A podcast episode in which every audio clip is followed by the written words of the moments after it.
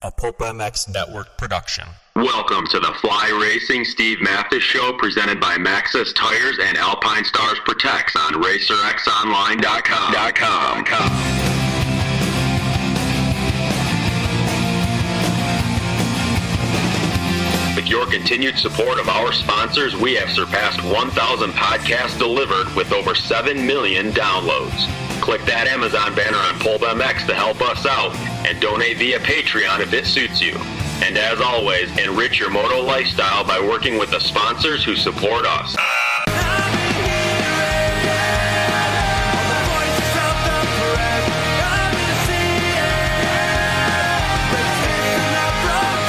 The original Moto Podcast, featuring legends of the past, stars of today, season previews and race reviews, introspection, opinion, facts, and laughs. Here's your host, Steve Matthes.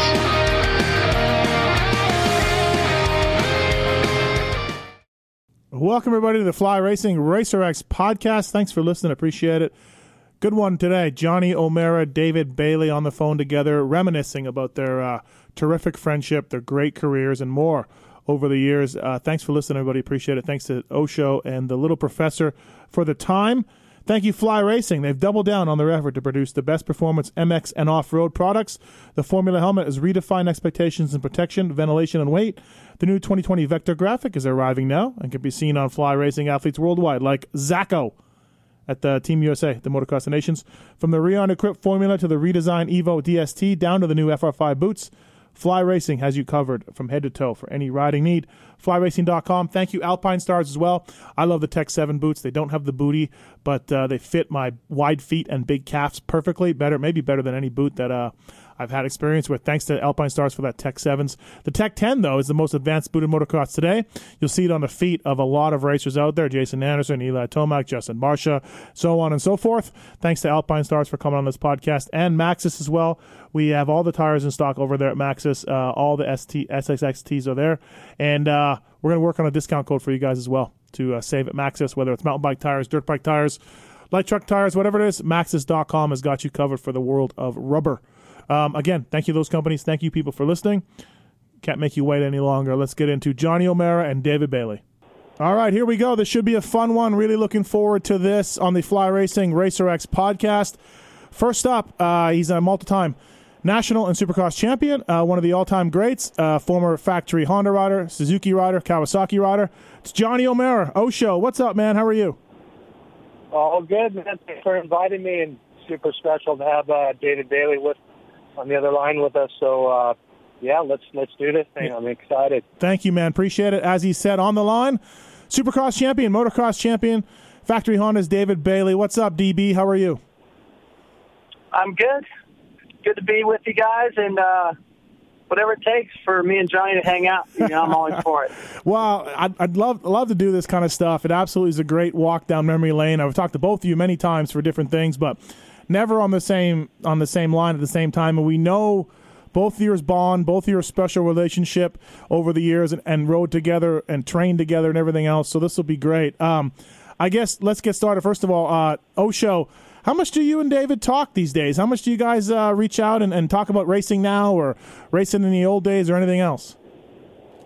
Well, definitely not enough. We both, when we do, you know, finally pick up the phone and say hey to each other, we're all like, "Damn, man, what are we doing?" Like, life's going by pretty damn quick, and uh, and we're just busy though. You know, David's kids are growing up, mine are like semi grown up, so it just gets busy. But um, yeah, not enough. So you know, like any time, like David said in the in the beginning, there, like if we can just hook us up some way, even like this, or and and David, David and I just we're gonna uh, make every effort to see each other a little bit more often.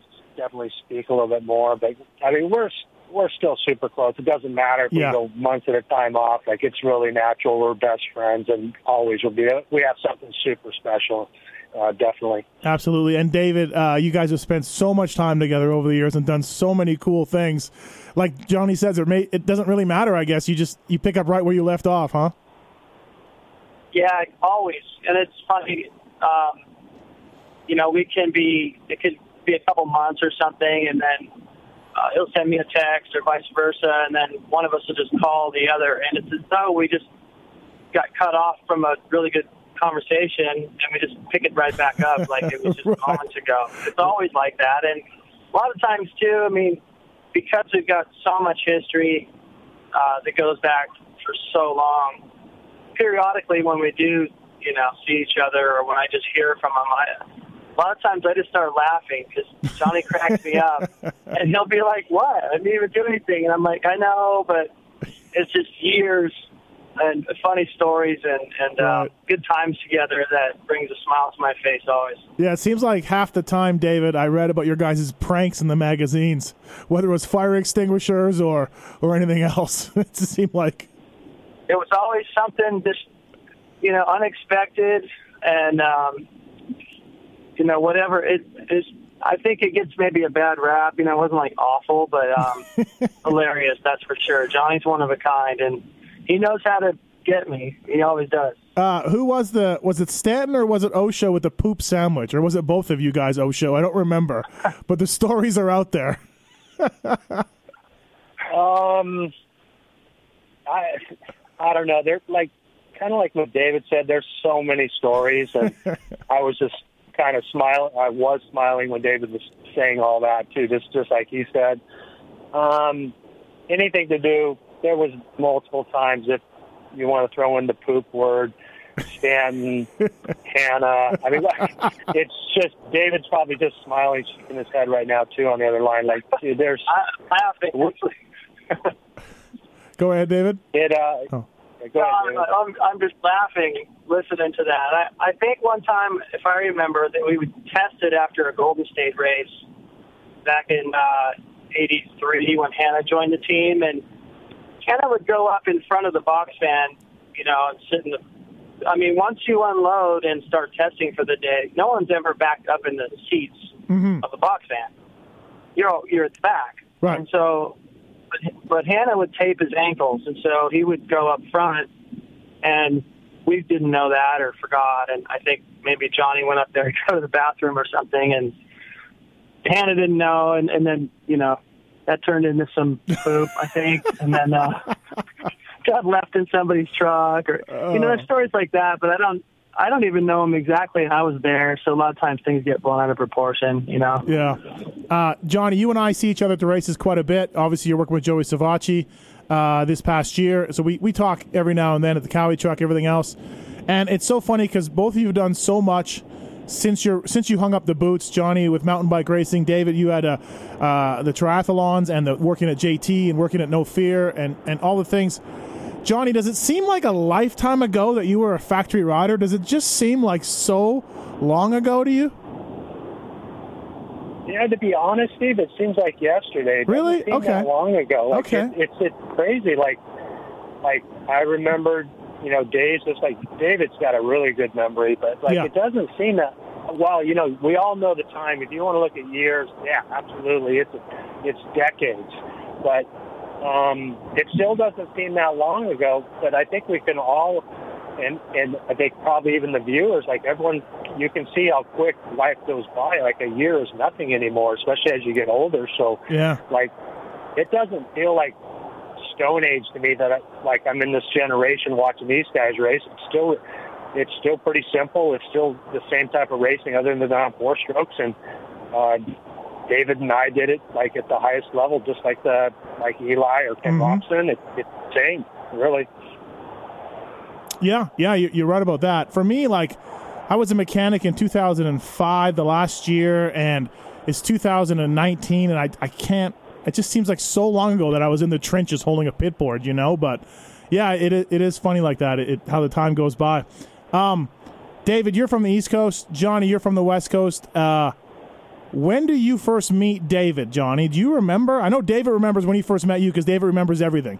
But uh, Johnny, do you remember when you first met David Bailey?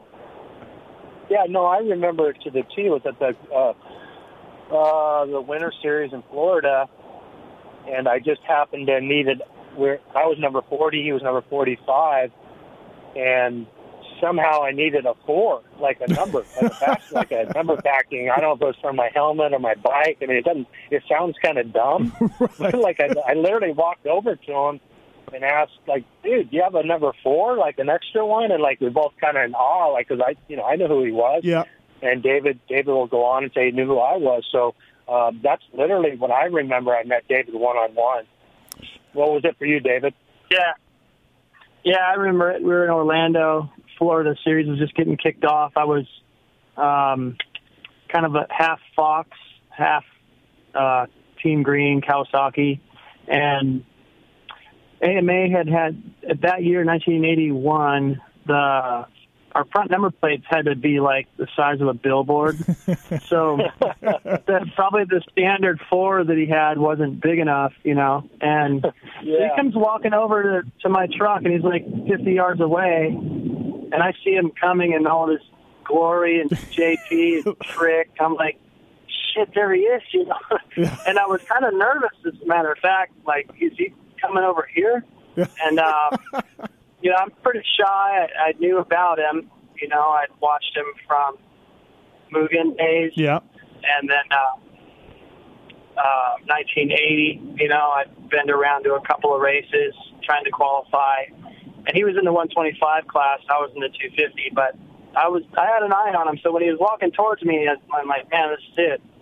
And um, it was a kind of a funny icebreaker. And then that same day, um, he whole shot at the 250 class and was leading a little while, and I think I was a second a little bit, and Hannah was behind me, and um, we sort of were, you know, talking about that afterwards. Like, man, we were ahead of the hurricane. Can you believe it? And it was pretty neat uh, time those first few races in Florida before he headed back to the West Coast to start the Supercross series. And then And um, And- uh, you're just like, look at this California guy, blonde hair, hanging out. You know, just thinks he's from so Southern California, because there was always that sort it was of stuff. funny how he walked over. You know, he, he kind of had this smile on his face, and it was almost like a, um, like when you look at a dog that did something wrong, they're kind of shy. You know, he had this like, I, I don't have a four. You wouldn't by happen by chance happened to have one, would you? And Yeah. I was super stoked that I did. Like, all right, that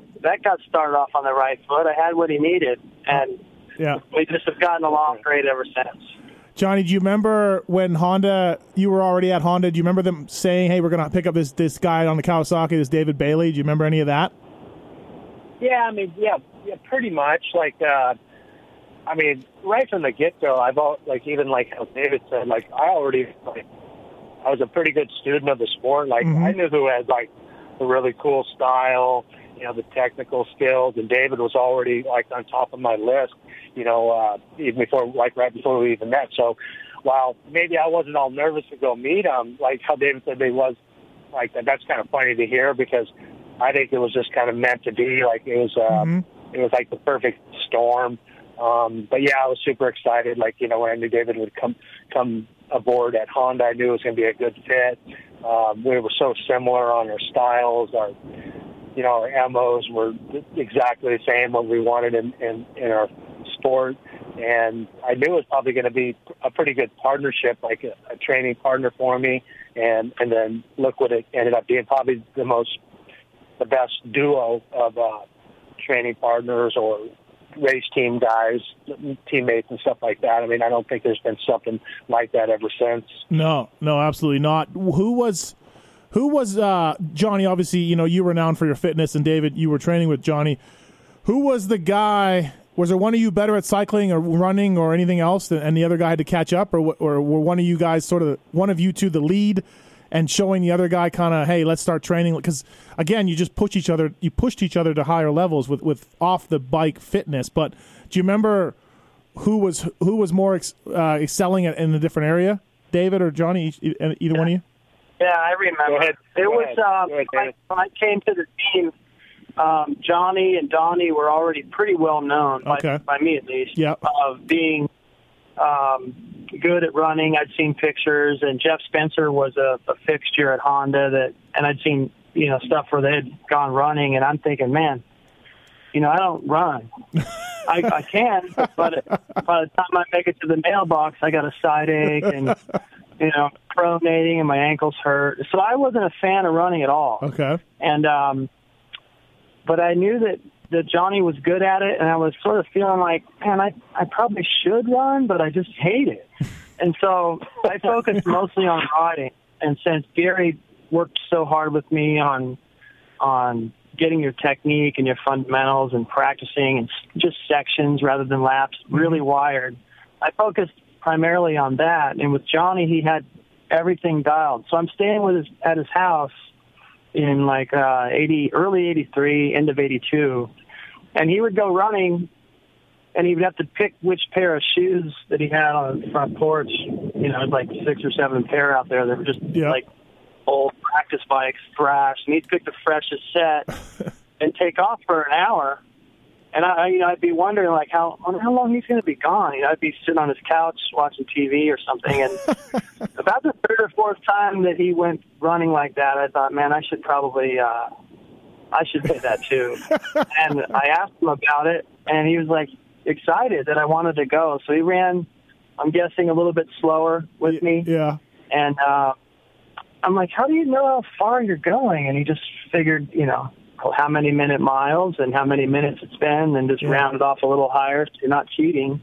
And then he just write that down in a training log. And I, I saw all these training logs he had for like four or five years, I, I believe, up to that point. Uh huh. And it was like, man, he's running over a thousand miles a year. Plus, he's riding. Plus, He's Right. got this total gym, and he's doing push-ups all the time. Plus, you know, he was really good with business. He he was really uh, uh, responsible in that area where I wasn't. I just let my mom or dad, you know, my Right. mom mainly take care of it. But Johnny had this little wooden desk, and he'd sit there and take care of business, mail and all that stuff, Yeah, yeah. and then uh, run, and then be like, okay, let's go to Honda Land.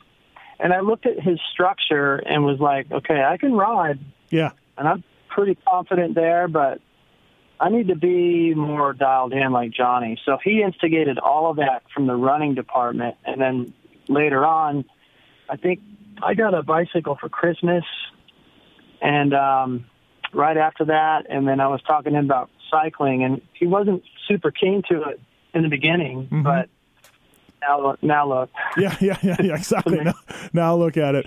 Uh, so Johnny in '83, David wins 250 Supercross title, 250 Motocross title. Now you get the 125 outdoors, but you can you probably at some point were like, "Damn, I showed this guy the ropes. Now he's beating me in Supercross." Uh, no, it was never never like that at all. We were we were actually just totally excited for each other. Like I mean, Mhm. I know that's how I felt. Like I never had was in envy of David at all. So if I had to take second to David, I was I was good with it. You know, like we were carbon copies of each other. And it was it was insane to to look back at it and think at about it now. Like we didn't we just did our stuff like just so picture perfect type yeah, like a duplicate template. It was uh, unbelievable. Um, and then, yeah, as long as we, you know, David's multi-time champion, I am too. Like, it was all good. Like, I was a 125 specialist at, initially, and yeah, I wanted to be the best in the world on that, and I achieved all that. And and David David had, you know, was- was not so much a 125 specialist, so I was honing in on that craft and got my championship. David was focused on bigger bikes, and and we all know his track record and resume. It's insane, you know, until his injury. So, or else he would have went on and won more stuff. So, it's it's um, yeah, we have no you know jealousy at all on that stuff. Yeah. I mean, we were just trying to help each other even be better on a daily basis. So that was actually one of my questions, Johnny, was like, okay, so at any point, 83, 84, 85, 86, is there any bit of a, I don't want to say a falling out, but was there any bit of a, a jealousy or slash arguments or, I mean, you see it all the time in our sport nowadays, uh, friendships come and go. Was there a point at any time between you two that where it got a little testy? Anything? Go ahead, I don't David. remember anything. Anything? Really? I Yeah, that's awesome. there was never um i mean in 82 when i joined the team i was just watching him and and um learning you know and then i think um from johnny's end which you know it's at the time and and even still to a point and i'm sort of you know, uh, honored and, and a little bit in shock, you know, especially in the early going that he was looking at what I had to bring to the table, thinking, man, I need a, a, a you know, try to adapt some of that into my program so that we complement each other really well. And you know, he and Donnie did prior to that, mm-hmm. and then when Donnie was injured and, and out of it, um, it wasn't like I just stepped in to fill that gap; just naturally happened.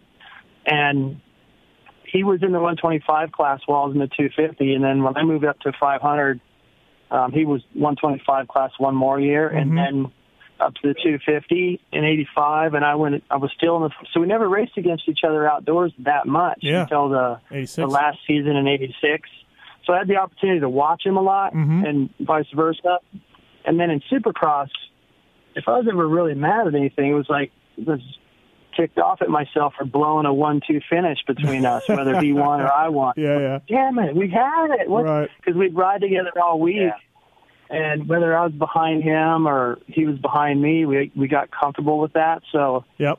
places, you know, like Buffalo, New York, or whatever we went one to. Mm-hmm. Um, we had it in Anaheim one year.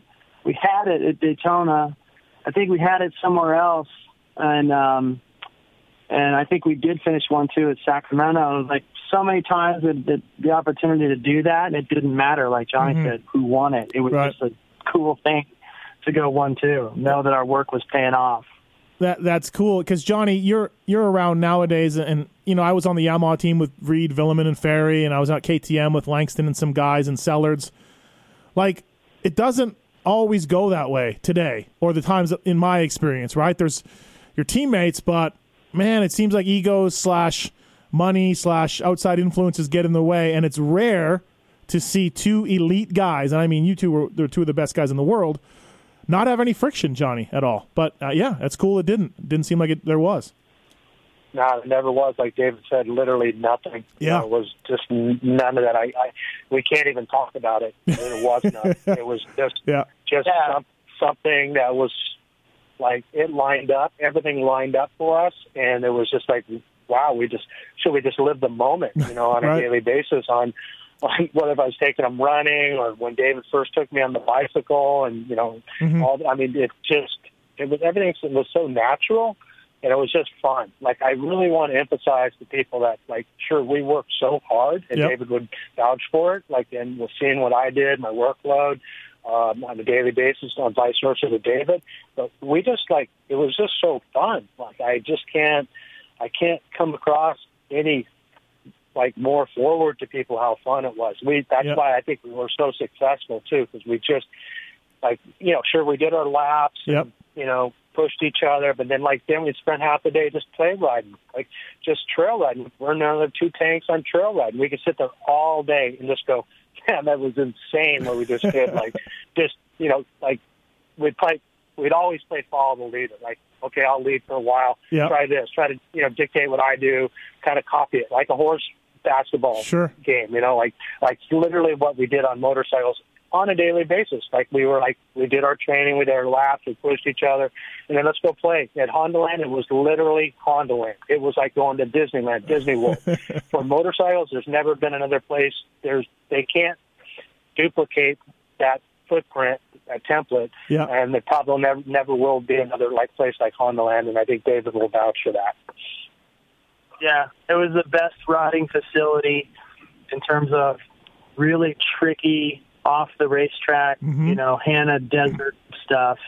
That it was all out there. Plus, they had two outdoor tracks that they never groomed. Maybe once a year, the ski would come with a couple of guys on tractors. Um, maybe once every couple of years, actually, and just sort of make a new track, but not really fix the old one. Just Mhm. leave it screwed up and rough. And then in the winter, when we'd test and it would be damp, there'd be the, the European guys, Thorpe and Gabors and Malherbe, and they'd all come over and ride Works 500s. And that place got just more and more radical. So we had the a menu with no missing things. There was mm-hmm. appetizers, there was entrees, there was side dishes, there was dessert, which to me was the freestyle stuff. right.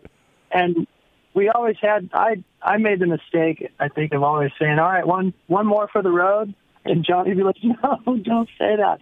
Because we would just, it would be like going to the driving range and you hit your last several balls, you know, really nice and straight and uh-huh. far, and you got one more, and you don't want to blow it or you'll risk running out there and getting hit and in trouble just to get one and leave on a good note. Yeah. And so it would already be good enough, and then I'd have to come and say something like that, and and um, that became sort of like, don't say that, Yeah. because I I went out and went too far with it a couple of times. But if it weren't for him, I wouldn't have gotten into running and training. Yep. First of all, and second of all, um, if it weren't for him, I probably wouldn't have done as many things out at Honda Land without him right there uh, to sometimes impress Mm-hmm. or to try to keep up with or to sort of one up each other a little bit. Um, and to know that, hey, if I screw this up and I need a little help to get my bike out of a ditch or back to the car, whatever, he's, right. he's there. Yeah. You know, so there was a comfort level with us where we knew our limits really well, Mhm. and um, you know, there was uh, we were willing to try stuff that was a little sketchy because you know we we trusted one another's ability to sight of um, when we were riding. You know, we would really pick each other's brains to size up something that we were trying to you know climb or Mhm. jump. Um, you know, and then I'd watch him go through a, a section or a corner, a berm, climb a cliff, and try to whip it, you know, 180 and land going backwards, and just all kinds Yeah. of of skill on a bike. I'd watch him do it, and then try to do it like that, that good, or try to one up it, and then he'd watch me, and we, did a lot of back and forth. It wasn't like we weren't paying attention to each other. We Yeah. we had enough respect for one another to always go like, "Oh, I just saw what." Okay, that was cool, but I, there's another level I just saw because if you just like back wheel touch the top of that and clutch and gas it at the same time, you can probably clear all of that whole next thing. Yeah. Yeah. And he'd be like, "What?" and then I'd do it, and then he'd see it, and then just do it even better, and just foot off, rip Right. it. And I'm like, by the time we got home, we were better riders almost every single time we rode, and that's a really important thing that put us on a trajectory that showed because we were up there running one two so often. Yeah. Uh, I find it funny, David, that and I've heard you t- say this story before on one of our older shows. Hannah comes to the team in '83. Okay, you're a Supercross champion, you're outdoor champion. Johnny, you're 125 champion. But you guys are still sc- sort of scared of Hannah a little bit. Like you're, you're almost like this guy's kind of gnarly. Like he's older. We got to be quiet around him. He's he's Bob Hannah. I just It's respect. I just find I it funny. the main thing for Yeah. me, it was just respect. You know, I mean, I was. He was a lot older. He raced against DeCoster, and Yeah, yeah. DeCoster was like a, you know, like a man. We were still, Mm-hmm. we weren't kids, but we were still kind of bordering on kids. Yeah. And Hannah seemed more like, like, uh, I wouldn't say a father figure, but, but, um, you know, he'd, he'd already had a pretty darn good career Yeah. and then some time off. And he, his second part of his career was was just kind of kicking in, you know, with the whole Hurricane Two deal. Yeah. And so, I for me, I respected him a lot, and I knew that he was a, a really solid runner. And I wasn't aware of just how good he was at riding off of a racetrack. And um, so Johnny and I, we got invited to go out and follow him around in his neck of the woods, Mhm. Jawbone, and, and places like that, where, you know, it wasn't like we couldn't do that stuff. You know, we did it just fine. But um, what brought, I mean, what Bob brought to the table in '83, at it like Hesperia or somewhere out there in some radical canyon on a radical track. There were times where Bob would would just do this two or three lap flurry of incredible speed. Like I don't Mhm. even, I, you know, I don't know if I can go that fast, and I don't even really know if I want to, Right. and I don't know if it's even necessary. It's like seeing Stewart when he was really on. You're Yeah. just like, okay, okay, okay, okay. Uh, That's that's not even necessary, is it? And so Hannah had that, and I think that's probably what you know kind of gets out in the grapevine from me and Johnny being intimidated. It would Yeah. be by his brute, raw speed at times. Yeah, Johnny, he was he was quick at times, huh? At a Honda.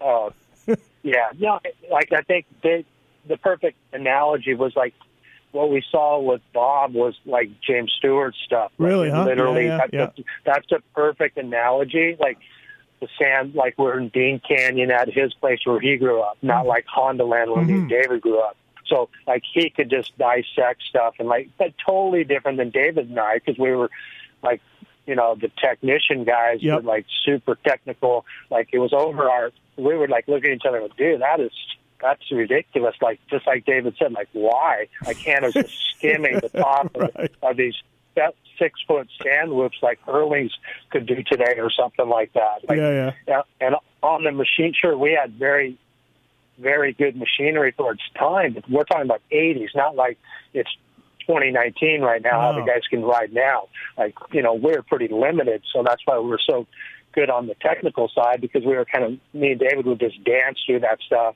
really lightly on our bikes, and and where Bob was just a thrasher, and he he was brutal to watch. Like um, it was insane. It was it was good though to have him because like like David said, Mhm. because you know, like for me, he was always one of my inspirations when I you know I wanted to have like that heart and desire and that work ethic, like like Bob Hannah. Um, I had a few guys that I just like really wanted to kind of mold my Johnny O O'Show type style around. Mhm. Um, and then like also like the, the the work ethic. Well, Bob was a big part of my work ethic. Like I knew I was before I even knew him. Just looking at magazines, I mean that I just knew what he did. Like it- like Yep. it wasn't like we're googling stuff now, like these guys can do now. Like you just knew that. Hey, we hear on the off weekend Bob Hannah's running a marathon. Right, So I mean, right. yeah, like I literally think I've got running shoes because of that. Like I had to run ten miles a day, or or if I heard Mark Barnett did it, like it was really kind of simple. Yeah. Um, like, but yeah, like I'll just raise it to another level, becoming on our team because you know he was like the intimidator. It's like Dale Earnhardt, like Right. uh, like that type of guy like on our team. And then uh, you know, no one ever really wanted to approach him. And I was that guy, and David knows. Like, dude, I I was well, I was a shy little kid, but I was also a little cocky kid. Like, I got I was probably Bob's best friend, you know, as a teammate. Like, he Yeah. just like he liked me a lot. Like, he didn't let anybody in unless he really liked them. And Right. so yeah, I could pull off leaving a a turd over at his truck later. He, but if it was someone else, you know, like he, he would have hated that guy forever. It's like, damn, that O'Show is unbelievable. What he what he could pull off. You Yeah, know, yeah. David knows what talking about. So Right. um, that's just a little bit on my side of it on, on Bob being part of the team. Uh, yeah, that's that's interesting. Um, so uh, sidetracking a little bit, you guys both talk about the workload you've done, and I've talked to Wardy about it too. We have, and I and I've I'm not one of those guys that walked uphill to school both ways and, and say the old days are better and you guys are better than these babies today. I just I don't buy that. I'm not one of those guys. The, the guys today are gnarly, as you both know and respect, and you guys were gnarly back in your day. But I, I do have a question for both of you, and I'll start with you, Johnny. Like, do you think you guys overtrained? And if so, like, do you think you at some point had an Epstein Barr virus, but we didn't know it? Like, we see these nowadays, and I, I know, to me, anyways, Johnny, you know much more than I do. It seems like rest is more and more important than it ever was, and we're finding this out for elite athletes. Rest is important and not overdoing it. But when I talk to David or Wardy or yourself, or you, you see these, you, you hear these stories about Hannah, Johnny, it seemed like you guys really overdid it back in the day. I, I- what you know, where are we at with that? What are you looking back on it? I mean, what do you feel like? Well, um, all I can say about it is that sure we were exper- experimenting big time Yep. on, on the endurance part because there wasn't a lot of uh, data for that. Like Mhm. we were just basing everything on what we saw, like previous guys that like um, would would be the champion in our class, and you know like you know like me having to beat Mark Barnett, I would just hear what he did. Like Okay, so it was common sense. I had to do more than him, or vice versa, to hear Yeah. about what Bob did. He was the most dominant guy. And I think what we have to also look at here is that for the first few years of our careers, they were 40 minute plus two laps. You know, so you know, add 10 minutes on the motos for outdoors. Mhm. Um, that was that was in place still for for us. So we were pretty like we had to be extremely fit oh yeah, and um, you know, an extra 10 minutes outdoors, and we raced in the same type of environment these guys race today in Florida and St. Petersburg and all Yeah, that. I mean, it's sure. ridiculous, like 40 minutes plus two. So, I and I say like I never had Epstein Barr. I'll clarify that right because I was pretty still on top of all that stuff. I did get Epstein Barr virus, uh, and it wasn't until I was done with racing and in my mountain bike career I did have an episode of it. Yep. So I never had Epstein Barr when in my 20s when I was at the, my fittest as a as a professional athlete. Um, did I overtrain? Probably, but I mean, it did didn't ever seem to. I never remember being sick where I couldn't do the yeah, yeah. do the do the job. So like um that so that's probably the only way I can answer it. And I know that doesn't give it a real you know confirmation on what exactly we did, but I I really don't think that uh, I think I had such a base. I trained from such a young age, Yeah. and that that workload, I could handle it. I mean, I just to be honest, and I still handle it pretty pretty decently to, to Yeah. this day Yeah. and and but you know since like my role is now is I you know I help help guys I coach guys I mentor them and, and then I have to evaluate these guys and how their workload is and yeah they couldn't they can't handle a workload like what David and I did or Bob Hannah or Mark Barnett even a Ricky Carmichael like like like I've never seen anybody have be able to work as hard as Ricky Carmichael in the generation that I saw him race Right. you know that would be the the closest thing that I ever saw to like to like the workload that I did when back in my day. Right. So David could lead lead in a little bit on his on his take on it. Yeah, do you agree, David? Like, it seems like we hear these guys more and more. Like, you know, and and and, and uh, Jeremy Martin, somebody who you worked with, O'Show, told me that you're insane on a bicycle, and this was when he was winning national championships. You know what I mean? So, you know, this is this is a guy half your age, Johnny, and he's telling me how insane you are on a bicycle. Which I guess, David, was just another day for you two back in the day. Yeah. You know, I I had a lot of uh skill on the motorcycle and I rode uh, you know, almost as pretty much till dark. And that's what I noticed with James Stewart. He rode a lot. And I think Jeremy rode a lot. Even Lachine, they rode a lot.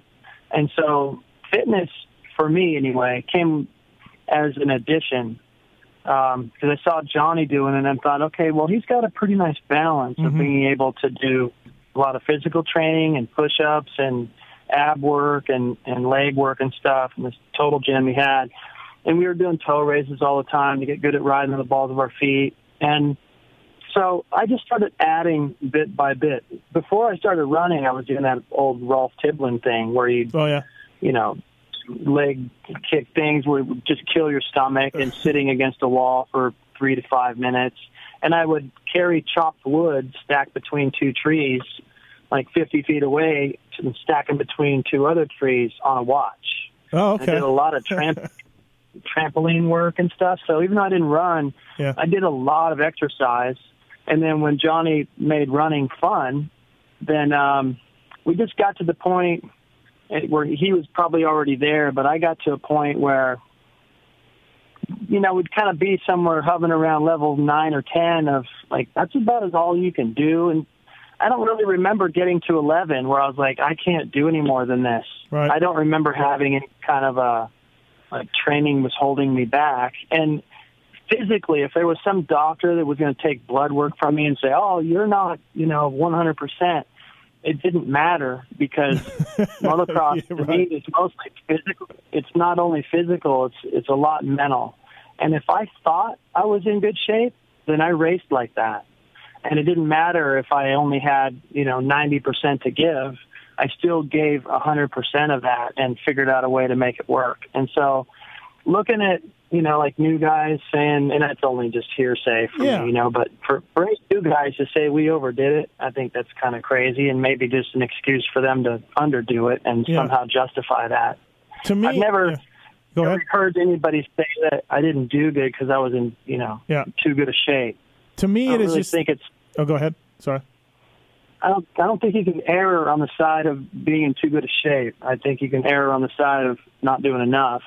And so I wanted to make sure that my glass was completely full, you know, hmm and maybe some spilling over the sides. Because when I stood on the starting line, I knew that I didn't I wasn't hoping I was going to do good. I was expecting to, and if I wasn't doing good, I was ticked off because I, I knew I was good enough at riding on good enough equipment and I'd done enough work physically and tapering to the weekend um, for all that to to gel. And the, the year that I took it a little easier and 80 going into 85, Yep. I thought, well, maybe you know, maybe I could dial it back a little bit and still get the same results. And I was trying to find a balance, and I made the mistake of doing a little bit less training and a little having a little bit more fun. And I sucked. That's how come I was number six the last year. So I mm-hmm. was in the process of training my ass off again all through 1986, and I'm six one, six one and a half to be exact, and I weighed 158 to 160 all year long. Jeez. Wow. That's light. That is light. Yes. So- now when I see these guys are shorter than me and weighing 170, 175, 180, and I just think that's just way too much to carry around the racetrack. And now maybe racing's different, requires more strength, but um, at our time, yeah. I think we did what was right and helped kind of pave a way and a structure for others to follow. And if people would listen to Johnny, maybe they they would do better. Is the way I see it. Thanks for listening to the Fly Racing Racer X podcast presented by Alpinestars and Maxxis. Thanks to those great companies for supporting this podcast. Appreciate it. Alpine Stars, Maxxis, and uh, Fly Racing. Three great names, no doubt about it. Thanks to Johnny O and uh, David Bailey, man. Great stories. Love to get these guys on the phone talking it. Uh, the only problem with this podcast is it's not damn long enough, but that's that's okay. Maybe we'll do another one. Uh, thank you to uh, those companies. Thank you to people for listening. Race Tech suspension. Pulp 19 is the code to save at Race Tech. Get your suspension work done right now. I've got my 2020 Yamaha YZ450 stuff out, getting done right now from the folks at Race Tech. Get motor work done if you need it. Pulp 19 is the code to save. You got a vintage bike, they're uh, great with that as well. Thanks to the folks at Race Tech for making this happen. And again, uh, David Bailey, Johnny O'Mara on the uh, Fly Racing Racer X podcast. Let's get back to it. What about that? What about that, Johnny? What about being leaner? Like David said, like it- it's got a point. Like we don't have that many lean guys like that. We, we you know, a lot of guys are bigger. Um, a little bit, but I mean, there's still some lean. You look at Marv and a couple Yeah, like oh, those for sure. lean. Um, I think there's, you know, you look at all other forms of racing. Like everybody always thinks, like, like, oh, okay, I'm going to put on some muscle, this Mhm. and that. But the way I look at it is that okay, you can put on all the muscle you want, but if you can't feed it enough like oxygen, Mhm. so that's why I was so big into being so cardiovascular fit because I was just a little string bean kid. I was only like one naturally 150, so 150, 155 maximum. But you know, my muscles, you know, how I looked at them, I had just full on endurance type muscles. Like I mean, my cardio and my my thresholds and stuff like that. I, I was extremely high. I was super athletic and gifted, so I know I was like you Mhm. know a little bit of a specimen there. Yep. It is why I can do what I do even now because I was gifted in those areas. But um, that's the way I look at it. Like you know, like you can put in on like all this weight training stuff, but if you still can't feed that muscle any any like red blood cells and all that and the oxygen through that, like that muscle's useless. So you just actually, in my opinion, it's just extra baggage. So Right. um, it's kind of simple math. Like, Yeah, I mean, look at all the other sports. The guys look at cyclists and stuff. And I know a cyclist is like ridiculous thin, especially the road cyclists like Tour de France guys. Right. So they they can't have any upper body. But mountain bikers in general, they have an upper body. They have a pretty good build all around. That's why I've always kind of gravitated to the mountain bike side. Like I use my upper body a lot in my Mhm. core um, and all that. And so like it was always a really good rounded exercise for me. hmm Um, and obviously, I would have been a runner probably forever, but I, I blew my knee apart. I mean, that's David's the one that got me into cycling. Like, my knee was wasted already mid 80s. So Yeah. um, that's why I went to cycling. Or else I wish I could still run today. It was half the amount of time. and Yeah. so, you know, I, I just would have to be, I'd have, you know, on a bicycle it takes twice Yeah. as long to get this workout. In all reality, David would, would, uh, would say the same on that. Yep, absolutely. I, you know, cycling became like um, just something else to do, and I, you know, I was pretty a big fan of Greg LeMond, and I saw an interview where he was over there and just became European cycling for America and carried America like on his back for cycling. To me, it seemed like, and he's learning. He's, he's speaking French perfectly in an interview, and can win the Tour de France. That that inspired me to go. I want to get a bicycle, And you know, at first I thought the shorts were goofy and all that, but then it just became like my work outfit, and I was sort of proud of it. And I thought it was neat to be able to to get up in the morning, go for a little run, like a three miler with my dog, and then go ride motocross, and then just leave my bike down at the dock by my lake, and just strip down to my bike shorts underneath, jet ski for a little while, Mm-hmm. Sit there and have a sandwich, and then go back out and ride some more over at the national track, and then come home and then go for a bicycle ride. Um, you know, I had it felt like I was covering all the bases, but cycling seemed like you know you could uh, you could get maybe wear yourself out a little bit, and it would take a long time. And um, we're running. You could just go run for like you know I would run motos. I'd Mhm. run a moto in the morning and a moto in the evening, kind of a lot of times. And so you have to get your mind ready to go race.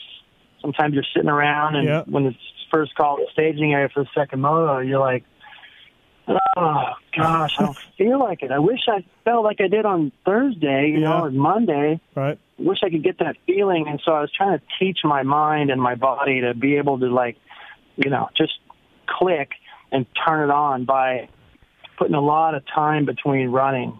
And with cycling, it's just a great big thing. Running, you can go do a lot of work in 30 minutes Yeah. and then take some time and you know change a tire or lube the chain, gas up, be ready to ride again, and go run another moto. That made me tougher. I think if there's one thing I had to pick of all the training tools that I ever had off the motorcycle, running was number one. Hmm, interesting. Uh, were either one of you good friends with RJ when he came to the team? Like, what was your relationship with RJ in '86? He comes to he comes to Honda. You guys are already there.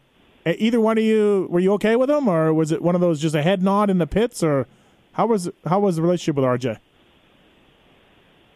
Go ahead, Johnny. Uh, I was hoping you'd go first on that one. no, like um, Well, I probably had more history with him because I'd raced with him more in the 250 class. But, Yeah, yeah, But uh, yeah, yeah. yeah, yeah, I think that's correct. What David said. I mean, and I raced 125s on him a little bit, but yeah, like yeah. so. Um, yeah, he was just different you know, in a way. I mean, obviously yeah. he's our teammate, and dude, you, dude, we have some history together, especially with the motocross des nations, and like we're family now. Right. But uh, like, yeah, it was a little bit odd. Was like, it? Yeah. You know, like that was David and I's my team. You know, basically, Mhm. like that's how we looked at it. I think Ricky would even say the same. Like, Yeah.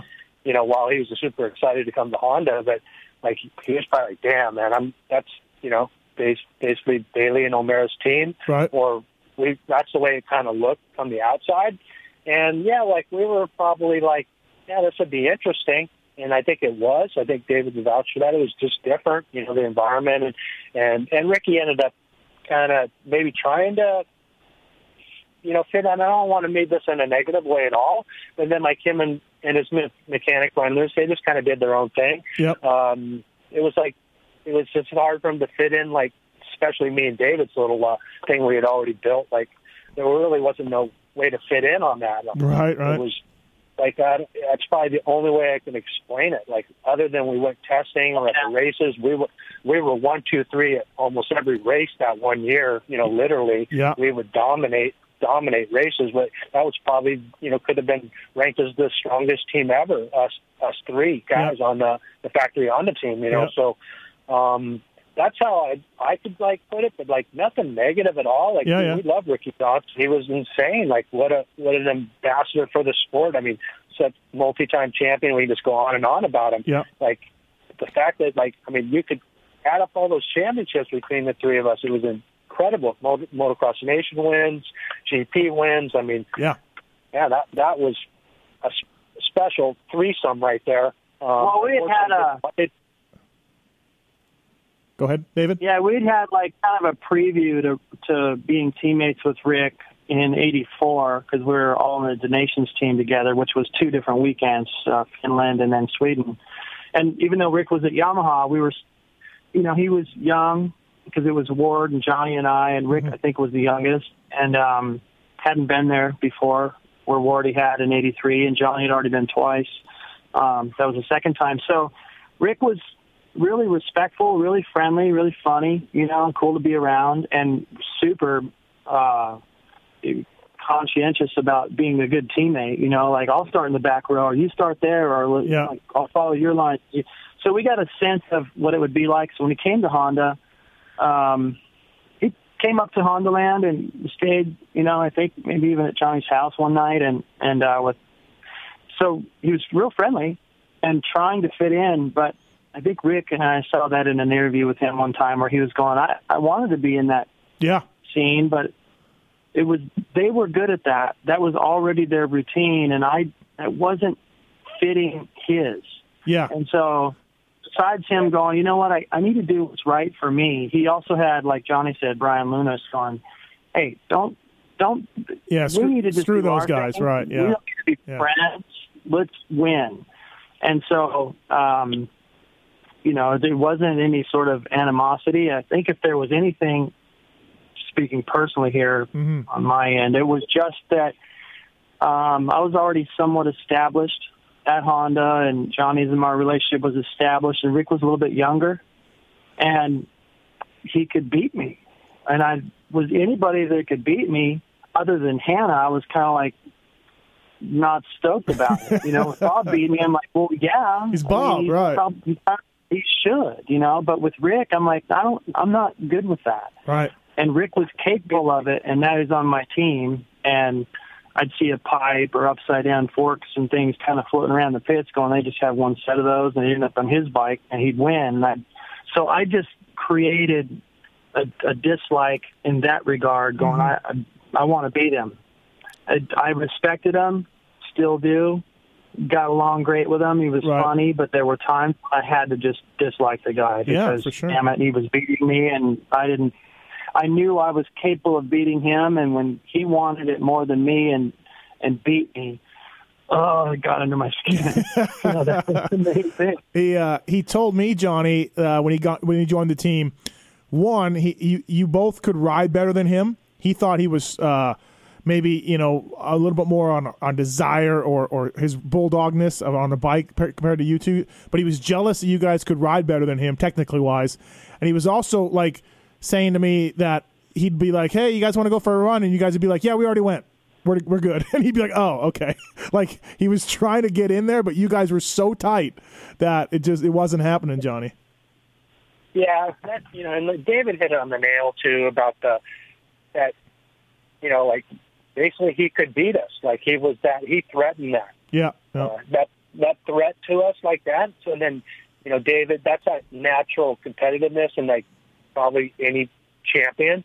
Um, it's almost one in that defensive mode. Like, dude, I kind of hate the guy. You know, like that's just kind of what how we had to like Yeah. everything we did was like I got to like what if I'm running five more miles, I got to beat Ricky Johns because that. I got to do more laps on the on the track. Like that's that's kind of the way we were. Right. And other than me and David didn't think about that to each other, but that's I think we both David hit it on the nail. It's like we were threatened by him, Yep. and and obviously like he was just a little younger. Um, he definitely improved coming to our team. You know, on the Honda bike, Yeah. HRC Honda, which Yeah, is just- extremely Just slightly. Yeah. Right. Yeah. yeah, another another level of advantage for for RJ. Yeah. Um, and we knew that. Like, dude, we knew that he'd be better than he was on the other bike. Obviously, I mean, that's pretty amazing that he was so competitive on the other bike. And we we we knew he'd be he'd be amazing on the on Honda, no doubt. Yeah, absolutely. Um, uh, Fly Racing Racer X podcast with David Bailey and Johnny O'Mara here. Got a few more questions and we'll wrap it up. Thanks for your time, guys. Um, so, end of 86 comes. We know the story. You guys dominate uh, Motocross des Nations, uh, an all time team. And it was, by the way, it was great to see you, all three of you back there, uh, whatever that was, three, four years ago. That was, that was awesome. Um, that's where David, that's where Johnny tells you he's leaving, right, for Suzuki at that race? Yes. And I thought I was kidding. You know, I, I wasn't I wasn't sure. I mean, I kind of was, but I was like, I couldn't. It was like I, it was really hard to wrap my mind around how different it was going to be after that. So that made that race. Once I realized it was serious, and um, I just took that experience in. You know, in the first moto, just spectating from the top of a motorhome with Bobby Moore, just watching Rick and Johnny with a huge lead, and Johnny on that you know, just Right. hear his bike more. Because Rick rode a little taller gear and kind of had it like real throaty sounding, Uh-huh. um, even you know compared to us. And Johnny's 125 was not throaty sounding. It sounded like a herd of bees. Just he had the thing so pinned, and I'm watching that thinking, this is it, you know. And then um, the next moto we were going to ride together, and prior to going to the starting line, the, the way the rules are, you, you have to have your bike in a certain area in a certain time, and it was mm-hmm. just a, a madhouse, and his bike didn't get there in time. So as I'm preparing, you know, and putting my helmet on and bib to head to the starting line, trying to figure out kind of what if I should start in the front or him, they're telling me that he can't ride, and he's just sitting there staring at the ground like focused, but Yeah. at the same time going, "Do I even get to ride?" Yeah. Or was that it? So, so he was already motivated to do well. I, I think that's fair to Right, say. yeah. And then I was stoked that we were going to have one last moto together, and then to have that jeopardized by some rule thing.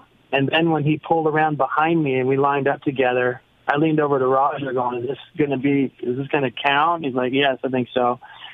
And watching, because I got a, a good start, and then I could see from that big elevator shaft at the mm-hmm. top. Can you still hear me? Yeah. Yep. Okay, my phone beat.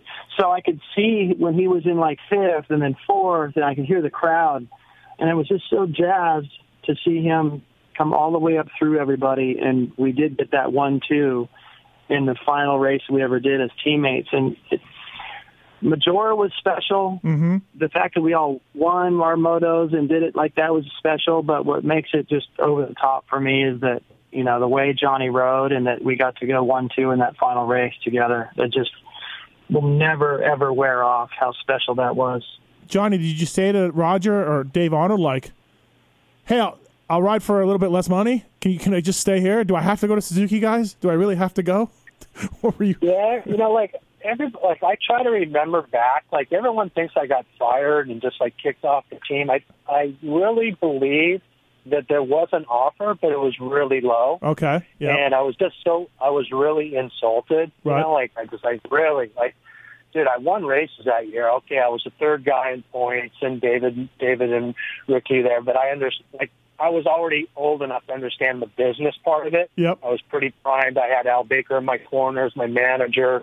Like I was primed for all this, even though I was only twenty four years old or whatever I was then. So like I was pretty educated, but Uh-huh. still like I when you know, something like that happens, like I remember just going, Wow. I mean I was really deflated. Like I I thought I would retire at Honda, just to be honest. Sure. Like, Yeah, uh, yeah.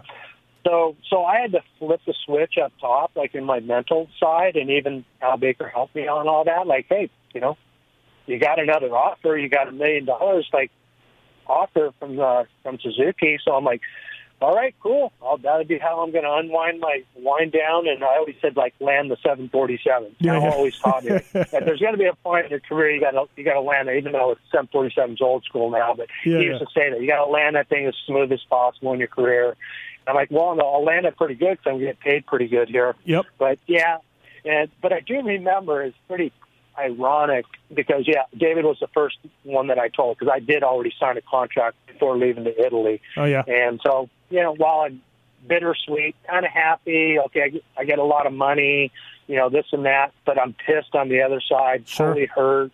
Um, you know, like it just was terrible feeling to be honest. Right. And but I did tell David personally, just because I, you know, he's my best friend, and I thought he should know. And and sure, it probably it probably motivated me as an individual, but our team was like we were still going to win. Like I mean, we were Yeah. that was three best guys in the world. It Right. really helped me. Like I did tell David, you watch David. I'm not even going to let off in the 125. He probably he remembers. and but I would have I would have done that anyways. Like that track was well, it was a hilly track, but it was perfect for a little 125. I could go so much faster down those hills and in those corners. Yep. I passed Storr so quick on that corner, just shifting up in gears. He wasn't even on the throttle. Yeah, yeah, yeah. It was like it was easy. Okay, they could come get me on the uphill, but I had so much momentum. I just had momentum on my side all day. Right. And that 125 that Micky Dymond won the championship on that that, year was a rocket ship. I mean, that was a extremely fast one two five. I was I was pulling two standard two fifties. I was just going right by him. Yeah. I wasn't passing Ricky on like on a works bike, but um, so, but I did remember Roger saying after the race, it was pretty funny, like, "Hey, we we need to sit down and maybe try to work this out." Oh, really? Oh. I I only kind of remember that. Oh, Like, wow. It was Roger, Dave, Dave, and I go. I told him I already I was done. Like literally, I already because no one knew. Right. But like, I, I always think it's funny, like how it takes performance like that that they would reconsider. Like, I mean, you know, Yeah. I love the Honda team, always will. They are like family to me. But literally, our performance that day, I think I even had like the the TM company, that Italian Yeah, company, yeah. come to me, Yeah. offered me like a million dollars a year to ride. Like after that, like they did, like like they came right up to me, like, Right. Had a translator, and I'm like, God, dude, like, sorry, thanks for that. Out. That's insane. They paid me a million dollars to race the GPs. You know? Oh, jeez. Um, but yeah, like I mean, so it's Oh. kind of, you know, What? A, probably what I could say say to that. yeah. What a what a what if question for motocross. What if you had stayed for eighty seven? You know, like what if you they you hadn't signed for Suzuki? That's a great uh, urban legend in motocross. You know, what what if you had, had waited to sign and then went back to Honda in eighty seven? But um, uh, yeah, it's just a what, what if thing. I mean, David and I talked about it a little bit. I think it changed the whole con, um, landscape of all of our careers on that on that decisive move that I had to leave the Honda team. And, Yep, yep. Uh, we we don't talk about it too much, but me and David have. Yep. Like it was a pretty instrumental part of that our career and at that time in the of the sport really changed the whole look of it. You know, because we really Yeah. never raced against each other again. David got hurt, Right. and and uh, Ricky even went on, and I think he was good for a little while, but then he hurt himself too, his wrist. Yep. So it was, uh, you know, it was almost like it was meant to just shatter apart, like since it happened like that. yeah, yeah. Um, so were you were you at Lake Huron when David got hurt, Johnny, or no? Where were you when you heard about it? Yeah, yeah, I was there. You were I there? Did all, we did all our we did all our pre training uh, still together. Yeah. Like I wrote the auto check. Did They you really? Pissed at me. Yeah, they were pissed at me. They'd see all these blue frame marks on the and Oh, that's funny. They're like, Johnny was out here, and I'm like, I'm like, inside to me, Hondaland was my place. Oh, that's- Jim Felt, Yeah. my mechanic, Yep. and me, we found that place. So, like, and I think they even shrugged it off. Like, Yeah, yeah. dude, we, we, I mean, I knew the caretakers, you know, like his name was Sid. Uh, David knows him. Like, they'd carry a gun around, just like, they just go, come on in, Johnny. Like, Yeah. dude, I own the place. Shit, I had no idea. That's so funny. David, yeah, David, David and I still did our prep together. I saw what David was trying to achieve. I- Yeah. like, like it gets pretty thick. We don't have enough time to even talk about this, David was on a mission because he wanted to beat Ricky so bad. Yeah. Like I didn't even. I I have to be honest. I didn't like what I even saw. Like my bike wasn't maybe as good. I was still pretty good on the Yep. Suzuki, but that, that took a little while for me to get that bike more comfy like a Honda. So I, you know, I couldn't run the speeds like even David was then. And I and I was just like I remember even telling David, David, man, you're just like you can't ride like that's not you. And then yeah, like obviously, uh, but we did have that talk. So and then Mm, yeah, wow. I was at Huron when he crashed in practice, and my mechanic was the first to him. I still to this day, like I'll be honest, like and I, David knows it. I can't believe he tried to jump that downhill uh, double. Like it Yeah. was. I I don't know the mind, mindset David was in, and, and he knows how I feel on it. Yeah, David, I've heard that. I heard the thing you tried was was was silly. Yeah, it was unnecessary for sure. Right. And I don't remember it as well as the other guys do, probably because you know they didn't take a nap. But when I woke up, I had other issues, and I didn't remember exactly the lay of that double. But to me, um, I'd only been out there for a couple laps, and I wanted to just establish. Um, you know, I was watching Bull Durham the other day, and Kevin Costner was trying to train that pitcher, you know, and he's like, "Why are you shaking me off, man? I want to announce my presence with authority," you know. And I, I had that. I was like, I, my first race of the year, man. I want to.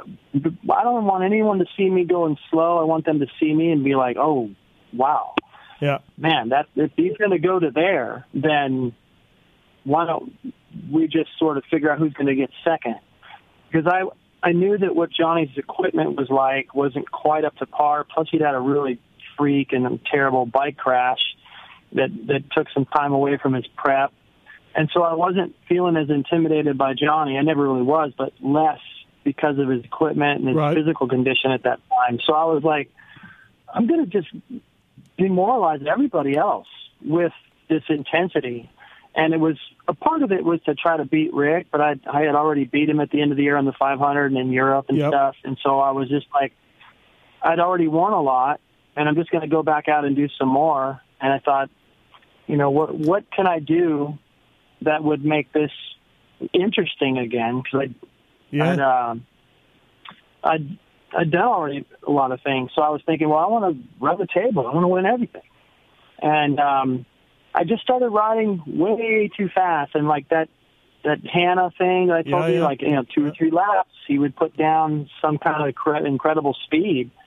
And it was, you know, I'd likened that to seeing Stewart at times do something that was like, are you kidding me? Like, that's not even, how did he even think of that, let alone do it and why? You know, it's great, but it's not something you can just expect to do all the time. And I was trying to make that my new autopilot. And it was far from autopilot. It was like sketchy stuff. Right, and right. Johnny was trying to tell me, and I was stubborn. And he wasn't my teammate. And so we weren't spending enough time around each other for me to really take him serious and to, to honor that a little bit and consider what he was saying more. I was just cocky and wanted to go to the next level, and it was unnecessary. Mm-hmm. And it led to that type of thinking like that. Oh, I'll just jump that and Yeah, blow yeah. everybody's mind. So that's that's kind of what led to it. You know, I'm thinking, how can I? What's the next chapter of me in the sport? And in in my, you know, kind of greedy mind at the time was like, I want to win. I want to beat whoever else. If it's Rick, I don't care. Yeah. If if Wardy has a resurgence, I want to make sure that I can win. I don't. I'm not happy with third anymore. I want to win. I want to be the fastest Right. because I had gotten interested in triathlon, and um, you know, which kind of pulls back the training thing we talked about a bit ago. You know, when I retired or, or whatever, I went, and, you know, was interested in marathons, and I'd see world class marathoning and think, man, those guys are way better shape than motocross. They can't ride a motorcycle Yeah. motorcycle on top of that, but they're in amazing shape. Then triathletes, they're amazing swimmers and cyclists and runners. And I just thought, man, if I could, if I could be more gnarly like like that, I wanted to, I wanted to have all of it, you know, because I was smooth and and all that, but I wasn't as tough as Rick, or I wasn't as tough as Barnett, or I wasn't as tough as Rick, and I wanted to be. And so I thought by just being more intense and riding faster, it would just recruit more uh, energy and and uh, the need for a, a new program. And it was just really kind of too much too soon. I didn't ramp that up correctly, Right. and um, you know, I went out on a good note. It, it was racing and results wise. The last race I ever rode was in Italy, and I won I think everything, the Yep. superbiker thing Yep. and so I I'm happy with how my career went, but damn it, you know, it's uh partially why John and I probably don't talk as much, you know, or I mean we talk, but Yeah. it's not. I can't go ride a mountain bike with him. We can't go golfing. We can't. There's a lot of stuff that I can't do uh, with anybody for that matter, and so getting hurt. Um, while I did have a nice career, it, it sucked to end it that way because you know, what it meant for me physically was just a whole lot of can't do that, can't do that. Mhm. And then, you know, I pulled away from my friends that were still racing because I didn't want them to have to consider that. I Right. didn't want them to think about it. Right. And so I just, I purposely just kind of went into hermit mode a little bit so that, if, out of respect for everyone else. Yeah. And then being kind of shy to begin with, it's hard to sort of plug back in and just being in, you know, in the condition that I'm in. But um, I think about, you know, those days and I'm super grateful to have a teammate like Johnny. And then even to have, you know, later on a teammate like Rick come in and um, kind of, you know, light a, a, a Yeah. little bit more fire under our butts to to pick it up a tad, and, we, and that's what led to the '86 Italy thing. We Right. we're dominant. Yeah. And if we we could have kept on, if Honda wouldn't have let Johnny down in that way, then um, there's no doubt in my mind that we would have been the top three guys for the next two, possibly oh. three seasons. And who knows yeah. what would have happened in our lives, you know? I agree with that. And Johnny, for you, uh, you, yeah, you're getting paid a lot of money, but in early '87, like like David says, you hurt your you hurt yourself in a bicycling accident. You hurt your knee. You're riding a bike that is not on the level of what you're used to. Your best friend won't ride a motorcycle again. Those are probably some dark days for you, O'Show. Oh, I'm scarred for life on it still to this day. Like yep. they're not they're um, yeah, like well, I still raced another three or four years, but it was different for me, and um, yep not all not all that fun, you know, for sure. It was more just business for me, trying to kind of like land that 747 right. I said earlier yeah. too. Like, you know, I want to make sure I'm healthy. You know, like uh, it scared the the crap out of me. You know, like seeing David, my best friend, like literally, how can that happen to David? Like, right. I literally that goes. I still say that to me today because that was to me, the most technical, smoothest rider in the world. And, you know, sure, I'm right. People rank me kind of with David and image me like that. But I, I literally said, like, how does that happen? Like, you know, like, like it just scared me. You know yeah. what I mean? So I basically, I raced the rest of my career, like, just a little bit under my comfort zone, uh-huh. you know, because also I was a little bit injured with my knee and stuff too, and then I didn't have the machinery that I was as comfortable with. We got the bike working pretty good later, and I and I think I helped the whole manufacturer of the team and everything better for the future. Um, and then yeah, so but yeah, like it changed it changed my, my whole outlook on uh, on racing completely, and uh, I wasn't comfortable with it.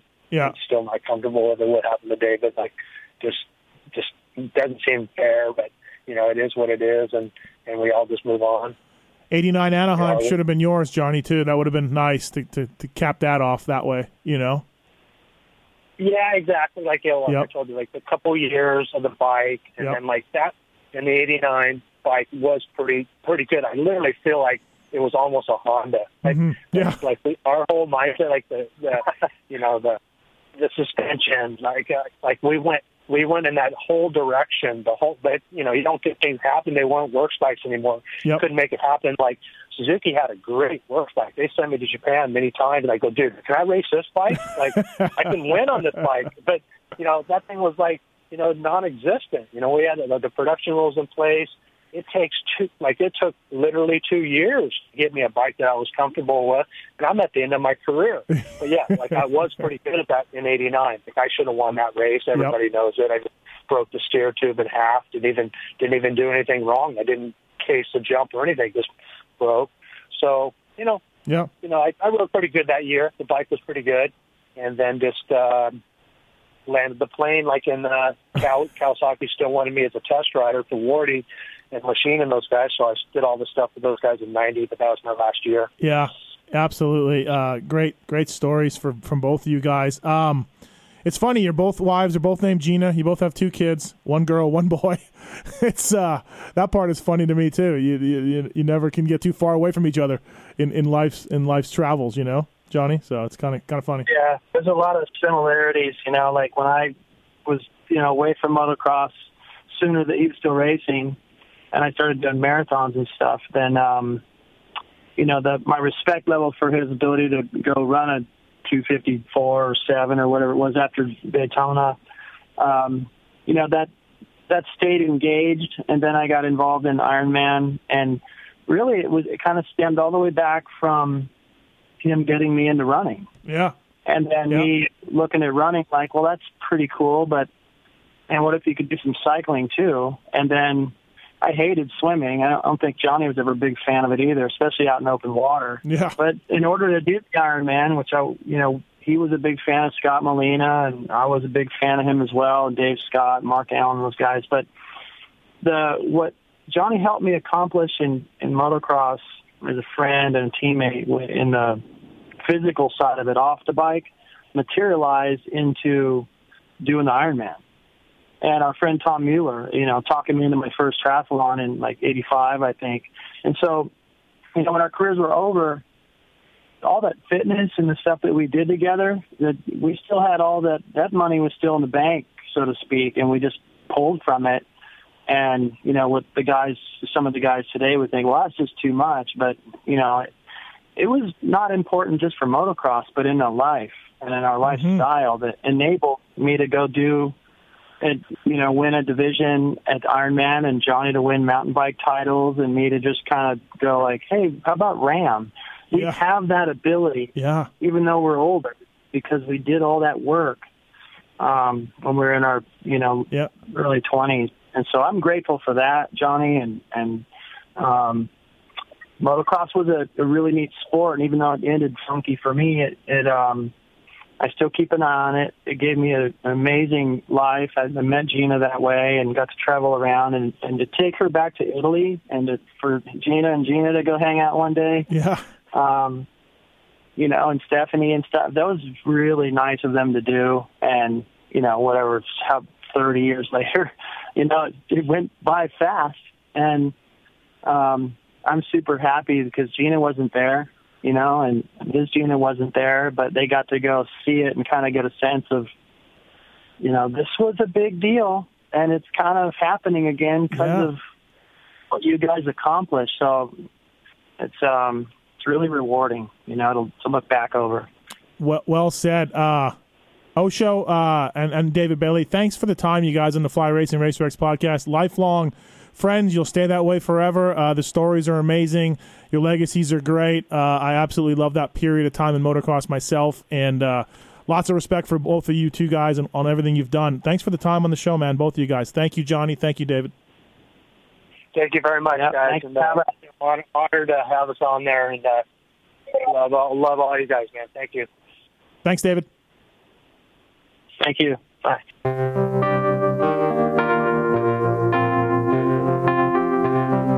Thanks for listening to the Fly Racing Steve Matthes Show.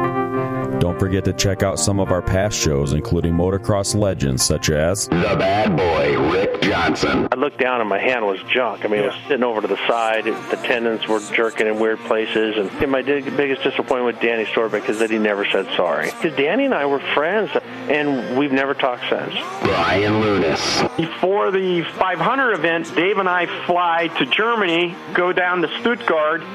There's this little shop out the back of the Mahle factory. We get our cylinders, take them back, and you know off we go. And you know we ran Nikasil cylinders as a factory part for a handful of years before anybody ever saw it in production. Dave Arnold. And, and McGill was all, you know how he did the big pancake thing, and right. and he's got the thing. He's completely laying on the gas tank trying to miss his tree. I mean, he would have gone even harder, jumped farther if that tree hadn't have been, you know, if, if it hadn't have been there. The Hurricane, Bob Hannah. I love the guy. I don't dis. I think he's the greatest competitor this sport ever had. That absolutely 100% in my mind. I firmly believe that statement I said about these modern day guys in Switzerland or Holland or Belgium on 45 minutes on the same bike. You're not beating Roger. Are you crazy? They're not doing it. If they think they're so much better nowadays than they were in those days, they're fools. They're different bikes, different times. The Beast from the East, Damon Bradshaw. it got to the point to where I didn't want to leave home. And once I got to the race, I wasn't into it. If I wasn't going to give 100%, I'm not going to take their money. The working class hero, Doug Henry. It was definitely an emotional moment for me, just thinking to myself, that's it, you know, and it's, it's amazing the stuff that goes through your head in a short amount of time of the things that, you know, that I was going to miss. The Dodger, Ron Lechien. until you really open your ears and you want to listen to what they're saying, it's like beating a dead horse. I mean, you know, and I know from personal experience. Did anybody ever sit me down? Of course they did. Everybody did. Pro Circuits, Mitch Payton. There's two ways to make the money. One is you can sign for money, or two, you can earn the money. I'm a high believer in earning the money. I think they ride better when they earn the money. Seven time Jeremy McGrath. I was so mad, like so disappointed and so frustrated that I pulled picked and I left. Every point counts. I could kick myself to this day for not just riding around in tents. Been no problem. My my ego got in the way, you know. The O'Show, Johnny O'Mara. Stuff that you could you'd sit there, if you didn't even want to ride it, you just wanted to just look at it all day. I mean, I got a chance to test all that. I like that era I was in. I really do. Search Pulp MX in the iTunes Store to enjoy these and over 800 great motocross podcasts.